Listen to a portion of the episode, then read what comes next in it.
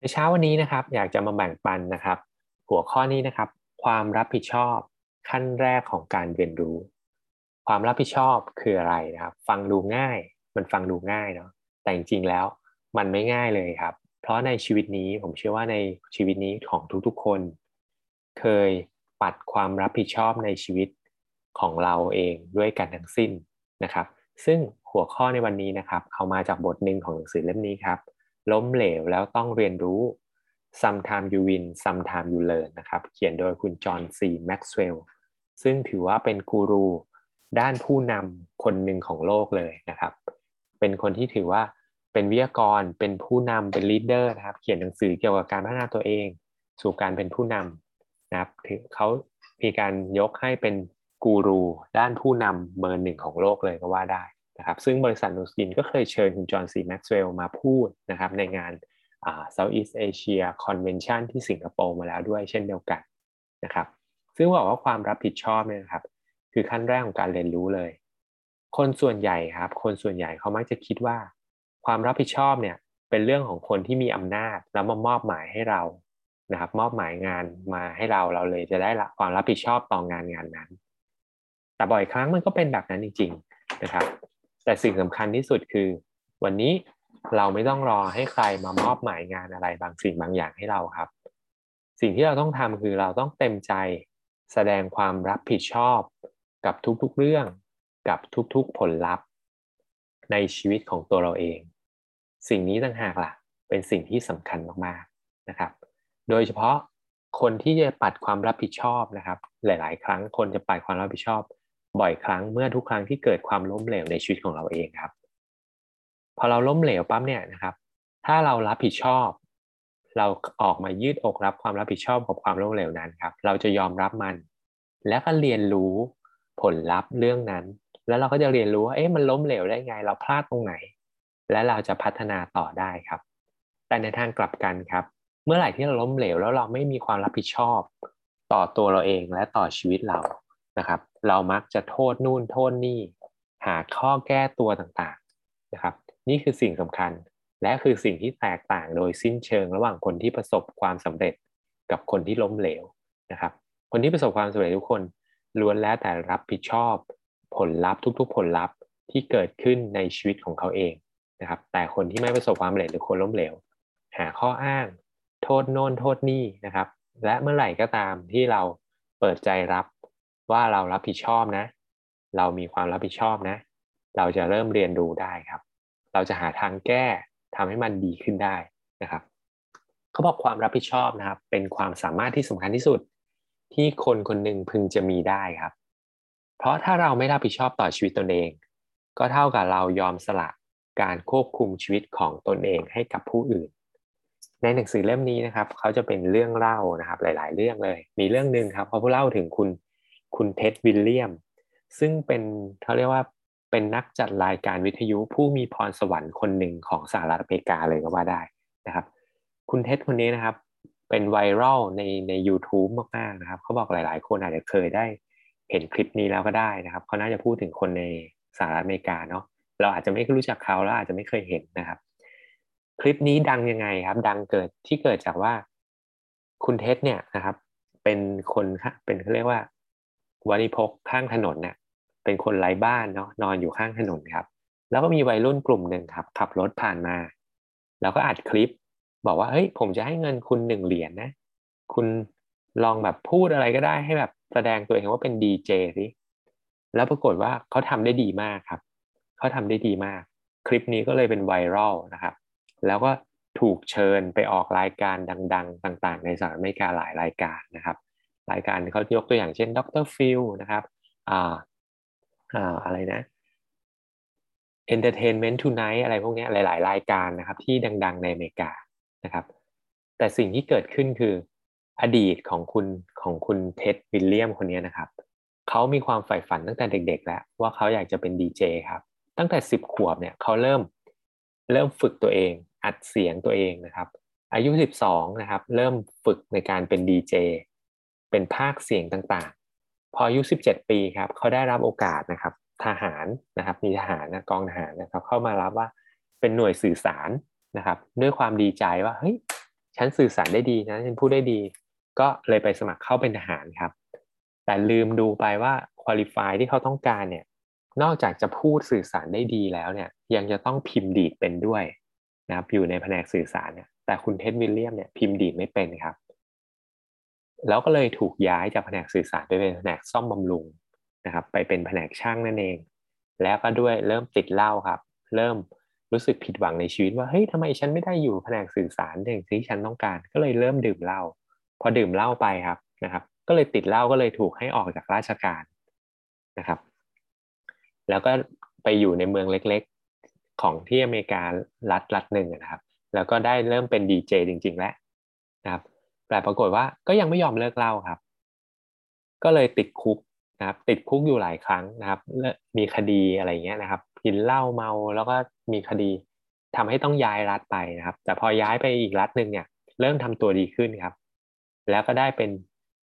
ดีเจที่ดังที่สุดของรัฐนั้นเลยนะครับในสมัยนั้นนะครับแต่ก็ยังไม่ยอมหยุดดื่มเหล้าครับชีวิตพังเพราะการดื่มเหล้าแล้วก็ยังเพิ่มเติมไปด้วยการเสพยาเสพติดอีกสุดท้ายเงินเก็บตลอด5ปีที่ในชีวิตรุ่งเรืองสมัยเป็นดีเจครับหมดภายใน3เดือนหลังจากที่เริ่มเสพยาเสพติดแล้วก็กลายเป็นคนไร้บ้านครับนอนข้างถนนนี่คือที่มาของคลิปไวรัลคลิปนั้นนะครับแล้วก็ได้ออกรายการปั๊บเนี่ยก็ดร.ฟิลเองนะครับให้โอกาสในการที่จะไปรายการดร.ฟิลที่เขาไปออกเนาะให้โอกาสในการที่จะไปเลิกยานะครับแต่ทำได้ไม่กี่วันก็หนีออกมานะครับหนีออกมานะครับอันนี้เป็นเรื่องเล่าที่เกิดเป็นเรื่องจริงของชีวิตคนคนหนึ่งครับที่เป็นตัวอย่างว่าถ้าวันนี้เราไม่มีความรับผิดชอบกับผลลัพธ์ในชีวิตของเราเนี่ยนะครับชีวิตสุดท้ายมันจะเป็นแบบนี้นะครับอันนี้มันอาจจะเป็นตัวอย่างที่สุดโต่งไปนิดนึงนะครับเขาบอกแต่จริงๆแล้วคนเราทุกๆคนในโลกเนี่ยล้วนแล้วแต่ใช้ชีวิตมีบางช่วงบางตอนนะครับในชีวิตเราที่เราหลีกหนีการรับผิดชอบชีวิตของตัวเราเองหลายๆครั้งเลยโดยเฉพาะทุกครั้งที่เราล้มเหลวในชีวิตความผิดหวังอะไรก็แล้วแต่นะครับคราวนี้เราลองมาดูกันเขาบอกว่าวันนี้ถ้าหากว่าเราไม่รับผิดชอบต่อชีวิตตัวเองเราจะกลายเป็นคนแบบนี้นะครับเรามาลองดูว่าเราจะกลายเป็นคนแบบไหนกันอันที่หนึ่งเลยนะครับเราจะมีแนวคิดที่ว่าตัวเองเป็นเหยื่อคำว่าตัวเองเป็นเหยื่อหมายความว่าไงหมายความว่าเราเป็นผู้ถูกกระทำเราเป็นคนที่ถูกคนอื่นกระทำเราไม่ได้เป็นคนที่ควบคุมชะตาชีวิตของตัวเองนะครับซึ่งในหนังสือตรงนี้เขาก็แบ่งปันในตัวอย่างหลายๆอันนะเพิ่งอ่านไปผมก็ตลกดีมันมีคนแบบนี้อยู่จริงๆด้วยในโลกนี้ครับตัวอย่างหนึ่งครับเขาบอกว่าเป็นเจ้าหน้าที่ตำรวจนะครับถูกให้ออกจากราชการเพราะว่ายักยอกเงินไปเล่นการพนันครับเลยโดนให้ออกจากราชการแต่ว่าก็ไปฟ้องร้องเขาด้วยนะไปฟ้องแล้วชนะด้วยนะครับแล้วกลับมาได้ทำงานเป็นตำรวจเหมือนเดิมโดยชนะโดยข้อหาว่าอ้างว่าการขโมยของนะครับการขโมยของแล้วไปเล่นการถือว่าเป็นความบกพร่องความพิการทางจิตอย่างหนึ่งสุดท้ายชนะคดีครับแล้วได้กลับไปทำงานเป็นตำรวจเหมือนเดิมแล้วก็มีอีกเคสหนึ่งเขาบอกว่ามีคนนะครับขโมยรถออกมาแล้วขับไปปรากฏว่าเกิดอุบัติเหตุเสียชีวิตครอบครัวของผู้เสียชีวิตคือขโมยรถเข้ามานะไปฟ้องเจ้าของลานจอดรถครับเรียกร้องค่าเสียหายว่าถ้าเกิดว่าลานจอดรถนี้มีระบบการรักษาความปลอดภัยที่ดีก็จะไม่สามารถถูกขโมยรถออกมาได้ญาติเขาก็จะไม่เสียชีวิตก็ตลกดีนะแล้วก็ชนะคดีด้วยอะไรเงี้ยนะครับมันก็เป็นเรื่องตลกหลายๆเรื่องที่เฮ้ยมันเกิดขึ้นจริงนะครับนี่คือตัวอย่างหนึ่งนะครับก็บอกกรอบความคิดแบบมองตัวเองเป็นเหยื่อเนี่ยจะทำให้คนเพ่งความสนใจนะครับไปสิ่งที่ตัวเองทำไม่ได้แทนที่จะไปโฟกัสกับสิ่งที่เราทำได้ครับถ้าเรามีความคิดแบบนี้นะเราทำตัวเป็นเหยื่อเราก็จะมีชีวิตแบบล้มเหลวไปเรื่อยๆนะครับและสุดท้ายครับคุณเท็ดวิลเลียมนะครับที่บอกว่าเป็นนักจัดรายการวิทยุก็ตระหนักว่าปัญหาที่แย่ที่สุดคือการที่คิดว่าตัวเองมีสิทธิ์หรือจะไม่ได้หรือควรที่จะได้รับสิทธิ์อะไรบางอย่างชีวิตเขาเริ่มพลิกผันจากการที่ถูกออกจากทหารเนี่ยนะครับเพราะเขารู้สึกว่าเขาได้ควรจะมีสิทธิ์ได้เป็นนักวิทยุสื่อสารนะแต่ไม่ได้นะครับนี่คือข้อที่หนึ่งครับถ้าวันนี้เราไม่มีความรับผิดชอบต่อชีวิตตัวเองเราจะกลายเป็นคนแบบนี้นะครับข้อที่สองครับเขาบอกว่า มองวิถีชีวิตบิดเบือนจากความเป็นจริงไปเขาบอกชีวิตให้ดำเนินไปมันไม่ได้ดำเนินไปตามใจเราทุกๆครั้งนะครับหลายๆครั้งเนี่ยมันก็รู้สึกว่าได้อะไรดีกว่าความเป็นจริงด้วยซ้ำแต่ในหลายๆครั้งเขาบอกมันก็อาจจะได้อะไรที่ไม่ดีกว่าสิ่งที่เราต้องการนะครับแต่สิ่งที่เกิดขึ้นคือเราแค่มองยอมรับความเป็นจริงที่เกิดขึ้นครับไม่ต้องไปตีความต่อว่าเฮ้ยเราควรจะได้ดีกว่านี้นะอะไรแบบนี้นะครับเขาบอกว่ามันจะเกิดการเปรียบเทียบแล้วเมื่อไหร่ก็ตามที่เกิดการเปรียบเทียบนะครับการเปรียบเทียบมันจะไม่มีอะไรดีขึ้นมาเลยซึ่งพอเปรียบเทียบเนี่ยยังไงก็จะต้องเจอคนที่ดีกว่าเราเสมอนะครับและนี่ก็เป็นเหตุผลหนึ่งเลยนะครับพออ่านมาถึงตรงนี้เนื้อความตรงนี้ก็เชื่อมโยงกันมากับธุรกิจของเรานะครับธุรกิจของเราที่เขาบอกว่า team player less break cross line หรือว่า no cross line ครับไม่ข้ามสายงานมันคือตรงนี้แหละครับเพราะเมื่อไหร่ก็ตามที่เราเริ่มมีการข้ามสายงานกันนะมันจะเกิดการเปรียบเทียบครับและเมื่อไหร่ที่เกิดการเปรียบเทียบเราจะมองความจริงบิดเบือนไปทุกอย่างจะมีอีกคำหนึ่งหลายคนคงอาจจะเคยได้ยินคำนี้ครับสนามหญ้าข้างบ้านเขียวกว่าบ้านเราเสมอเรามักจะมองคนรอบๆข้างดีกว่าเราเสมอครับฉะนั้นเราไม่ต้องกังวลเราแค่โฟกัสอยู่ในลูกของเรานะครับทำตัวเองให้ดีครับไม่ต้องไปเปรียบเทียบกับใครสิ่งที่เราจะเปรียบเทียบและแข่งขันได้ก็คือตัวเราเองเท่านั้นนะครับถ้าเราทำแบบนี้เราก็จะไม่มองชีวิตบิดเบือนไปจากความเป็นจริงนะครับและเราก็จะไม่แสดงตัวเป็นเหยื่อนะครับข้อที่3ครับคนที่ไม่รับผิดชอบต่อชีวิตตัวเองมักจะกลายเป็นคนที่ชอบตำหนิคนอื่นนะครับมักจะชอบเป็นคนที่ตำหนิคนอื่นหาข้ออ้างนะครับในหนังสือเขามีตัวอย่างหนึ่งนะครับจากหนังเรื่อง Pink Panther นะครับเขาเขียนว่ามาจากหนังเรื่อง Pink Panther นะครับดารานำแสดงชื่อคุณเดวิดนะครับมันมีเหตุการณ์หนึ่งในหนังนะครับเขาบอกว่าไปงานเลี้ยงหนึ่งแล้วคุณเดวิดเนี่ยก็ไปยืนคุยกับผู้ชายคนหนึ่งนะครับแล้วทันใดนั้นที่เห็นมีผู้หญิง2คนเดินเข้ามาในงานนะครับเดินเข้ามาในงานคุณเดวิดก็ใช้ศอกกระทุ้งผู้ชายคนนี้แล้วบอกว่าเฮ้ยคุณดูสิผมไม่เคยเห็นผู้หญิงคนไหนน่าเกลียดขนาดนี้มาก่อนเลยผู้ชายคนนั้นบอกว่าผู้หญิงคนนั้นน่ะภรรยาผมคุณเดวิดตกใจครับเขาบอกว่าไม่ใช่ผมหมายถึงผู้หญิงอีกคนนึงเขาเดินมาด้วยกัน2คนนะครับอ๋อผู้หญิงคนนั้นน่ะน้องสาวผมแล้วคุณเดวิดก็บอกอ๋อผมไม่ได้หมายความว่าอย่างนั้นอะไรแบบนี้เป็นต้นนะครับมักจะพยายามตำหนิคนอื่นพูดแต่ถึงคนอื่นในเรื่องไม่ดีครับแล้วพอคนอื่นเขาเรียกว่าอย่างไปว่าน้องสาวไปว่าภรรยาเขาอ่ะก็ไม่ยอมรับผิดด้วยนะไม่ยอมขอโทษอะไรเงี้ยนะครับบิดเบือนไม่มีความรับผิดชอบสุดท้ายคุณเดวิดว่าอ๋อผมไม่ได้หมายความว่าอย่างนั้นอะไรแบบนี้นะครับแก้ตัวไปเรื่อยๆนะครับอันนี้คือนิสัยของคนที่ไม่รับผิดชอบชีวิตตัวเองสุดท้ายเราจะกลายเป็นคนแบบนี้นะครับข้อที่4ล่ะสละทางเลือกครับที่จะควบคุมชีวิตของตัวเองนะครับเขาบอกว่าคนที่มีความรับผิดชอบมากกว่านะครับคือควบคุมชีวิตของตัวเองเนี่ยจะสำเร็จในชีวิตมากกว่าจะพอใจกันในชีวิตมากกว่าครับแล้วก็จะสามารถเรียนรู้ข้อผิดพลาดในชีวิตได้มากกว่าเช่นเดียวกันนะครับเขาบอกทุกๆอย่างคือทางเลือกครับ life is choice นะครับชีวิตคือทางเลือกทุกๆอย่างคือทางเลือกครับวันนี้อยู่ที่เราเลือกว่าเราจะเลือกควบคุมชีวิตตัวเองหรือเปล่านะครับเขามีคำหลายๆคำที่เปรียบเทียบกันนะครับเขาบอกว่าลองฟังคู่เปรียบเทียบนี้ดูนะครับแล้วลองดูว่าเอ้ยจริงๆเราเลือกได้จริงๆหรือเปล่าชีวิตเราเลือกได้นะว่าเราเลือกจะรับผิดชอบควบคุมชีวิตตัวเองหรือเปล่านะครับผมเลือกที่จะเกลียดหรือว่าผมเลือกที่จะรักผมเลือกที่จะร้องไห้หรือผมเลือกที่จะหัวเราะผมเลือกที่จะเมินเฉยหรือผมเลือกที่จะฟังผมเลือกที่จะทำงานอย่างจริงจังหรือว่าผมเลือกที่จะเผื่อยเฉยเหยาะแยะผมเลือกที่จะหมดหวังหรือผมเลือกที่จะมีความหวังนะครับอ่านแต่ละประโยคที่เป็นคู่เปรียบเทียบกันแล้วจริงๆจริงๆแล้วเราเลือกได้จริงนะในชีวิตนี้ในทุกเรื่องเนี่ยเราเลือกได้จริงนะครับก็เหมือนวัฒนธรรมองค์กรเรา4 ข้อ 1 งอในเรื่องของความคิดนั่นแหละเราเลือกที่จะคิด ที่มีมุมมองกับเรื่องต่างๆในชีวิตของเราได้นะครับถ้าคนที่รับผิดชอบกับชีวิตตัวเองเราจะเลือกที่จะทำสิ่งที่ดีที่สุดกับชีวิตตัวเองนะครับและข้อที่5ครับถ้าเราไม่รับผิดชอบต่อชีวิตตัวเองเราจะกลายเป็นคนที่ทำลายโอกาสของการพัฒนาตัวเองเพื่อความสำเร็จนะครับเขาบอกผลลัพธ์ชีวิตของชีวิตในปัจจุบันของเราเนี่ย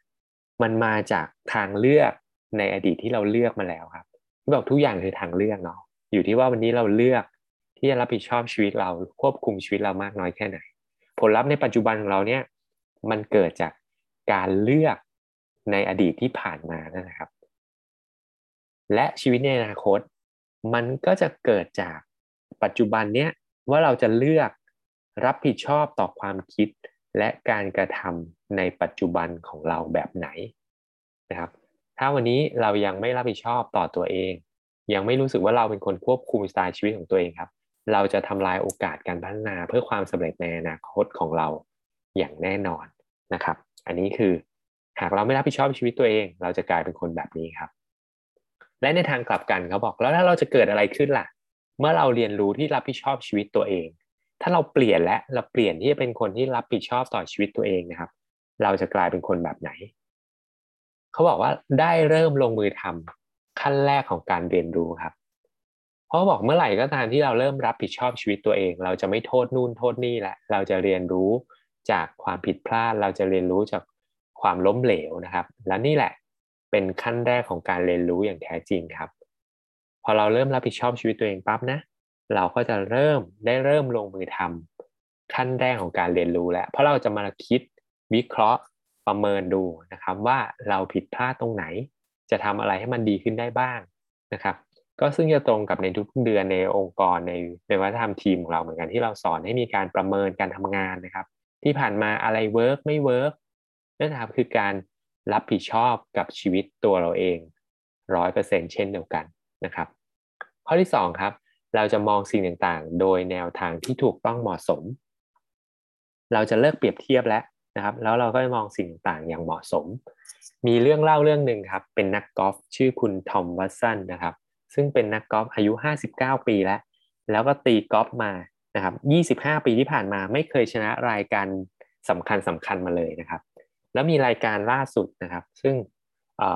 เขาแข่งขันเนี่ยตอนนี้นำอยู่เหลือ4หลุมสุดท้ายถ้าสามารถเซฟพาได้นะครับเซฟพาได้คือตีได้เท่ากับจำนวนที่เขากำหนดว่าต้องตีกี่ครั้งแล้วจะลงหลุมเขาเรียกว่าเซฟพาได้นะครับแต่ปรากฏว่าตีเกินเป็น1อันนะครับก็คือตีเป็น1โบกี้สุดท้ายต้องมาเข้าเล่นรอบเพลย์ออฟแล้วสุดท้ายรายการนั้นก็เสียแชมป์ไปอย่างน่าเสียดายอีกนักข่าวให้กำลังเข้าไปสัมภาษณ์คุณทอมวัตสันครับแล้วแบบนักข่าวก็เงียบอึ้งไม่กล้าสัมภาษณ์นะครับ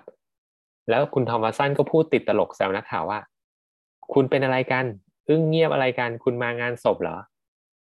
แล้วเขาก็หัวเราะนะครับนี่คือเป็นตัวอย่างของคนที่รับผิดชอบต่อผลลัพธ์ทุกอย่างในชีวิตของตัวเองครับ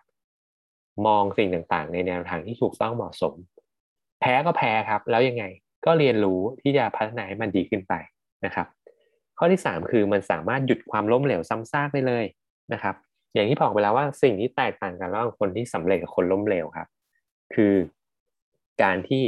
เราโฟกัสแล้วก็เรียนรู้จากสิ่งที่เราผิดพลาดหรือเปล่ายอมรับมันหรือเปล่าว่าเราคือคนที่รับผิดชอบผลลัพธ์ตัวนี้ถ้าคนที่ล้มเหลวก็จะโทษนู่นโทษนี่อ้างนู่นอ้างนี่แล้วก็ไม่มาเรียนรู้ครับว่ามันผิดพลาดจากอะไรแล้วก็ไม่พัฒนาแล้วมันก็จะผิดพลาดล้มเหลวซ้ำซากอยู่นั่นแหละนะครับข้อ4ครับเมื่อไหร่ก็ตามที่เราเริ่มเรียนรู้ว่าเรารับผิดชอบต่อชีวิตตัวเอง 100% เมื่อไหร่เราจะพัฒนาตัวเองมากขึ้นเราจะเก่งขึ้นในทุกๆวันนะครับเราจะเป็นคนดีขึ้นเก่งขึ้นในทุกๆวันนะครับและก็ข้อที่5ครับเราจะกลายเป็นคนที่พูดอย่างไรเราก็ทำอย่างนั้นครับเราจะเป็นคำพูดของเราเองนะครับเขาเรียกว่าเราจะเป็นคำพูดของเราเองเราจะเป็นคนที่มีความรับผิดชอบต่อสิ่งที่เราพูดนะครับในหนังสือตรงนี้ท้ายบทเขาพูดว่าถ้าวันนี้เราทำงานอะไรก็แล้วแต่นะครับแล้วเราไม่กล้าเซ็นเรารับรองว่าเราเป็นคนทำนั่นก็เป็นตัวอย่างหนึ่งที่เราไม่รับผิดชอบต่อชีวิตเรา